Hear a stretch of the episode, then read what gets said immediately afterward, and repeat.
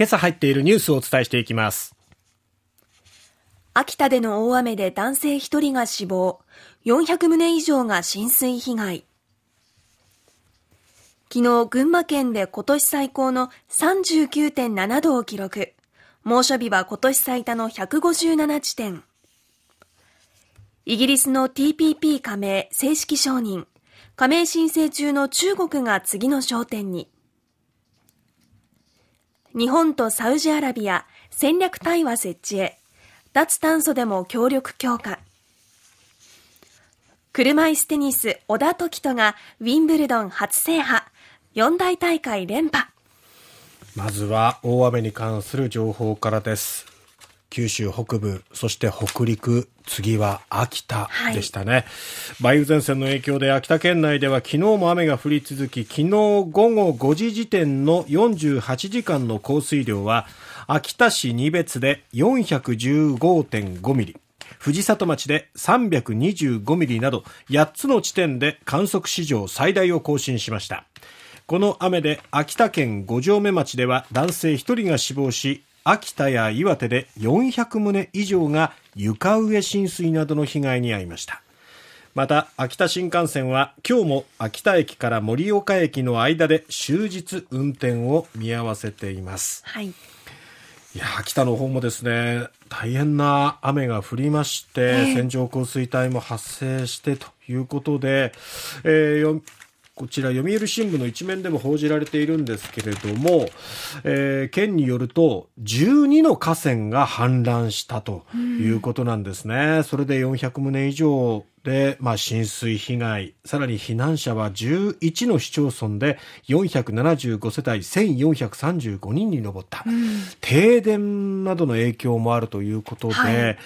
この夏場で停電となるとやっぱりこのエアコンも使えないっていうことでね、病院でもやはりこの停電したところがありまして、秋田市の中通り総合病院では非常用発電設備で医療機器は稼働したんですが、エアコンなどが使えなくなったということで、自衛隊などの協力も得て1歳から90歳代までの入院患者およそ30人を別の病院に移送したということですね、さて、そして九州北部の大雨から今日で1週間ということになります、福岡県で5人、そして佐賀県で3人、大分県で1人の合計9人が命を落としました。今各地で住民、そしてボランティアによる復旧作業が進められていますが、暑さとの戦いでもありますよね。本当に水分まだまだ含んでいて重たくなった土砂を運ぶというのは本当に体力が必要ですけれども、熱中症にならないように十分気をつけていただきたいなと思います、そしてその暑さですが、昨日は群馬県桐生市で 39.7 度、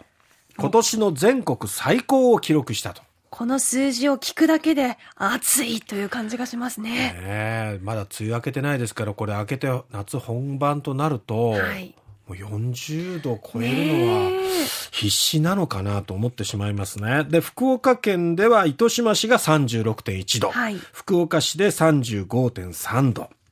などとなっておりまして、今年一番の暑さとなったところも多かったですね。で、福岡都市圏消防共同指令センターによると、16日午後5時半までに福岡市などで熱中症の症状を訴える通報が13件あったということなんです。今日も福岡県をはじめ熱中症警戒アラートが、出されているところがありますので、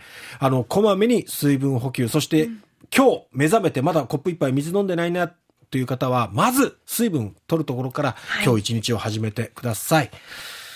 さて、海外からですけれども TPP、日本やカナダ、オーストラリアなど環太平洋経済連携協定 TPP に加盟する11カ国は16日ニュージーランドで閣僚会合を開きまして、イギリスの加盟を正式に決めました。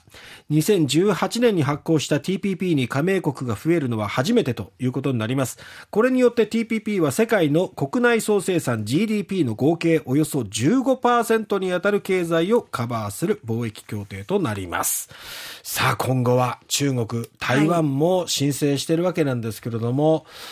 どちらが加盟となるのか、あるいはどちらもなのか、今後焦点はそちらに移っていきます。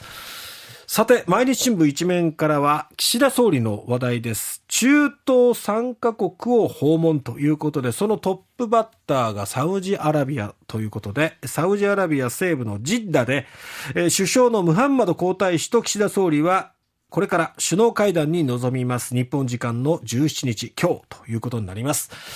日本は原油輸入のおよそ4割をサウジアラビアに依存しておりまして、サウジとの関係強化にはロシアのウクライナ侵攻の影響で揺らぐ原油調達の安定化を図る狙いもあります。首脳会談では国際的な安定供給に向けても協議するということです。またサウジでアメリカの影響力低下が指摘されておりまして、イランとの国交回復を仲介した中国の存在感が増す中、日本がどれだけ存在感を示せるのか焦点となります。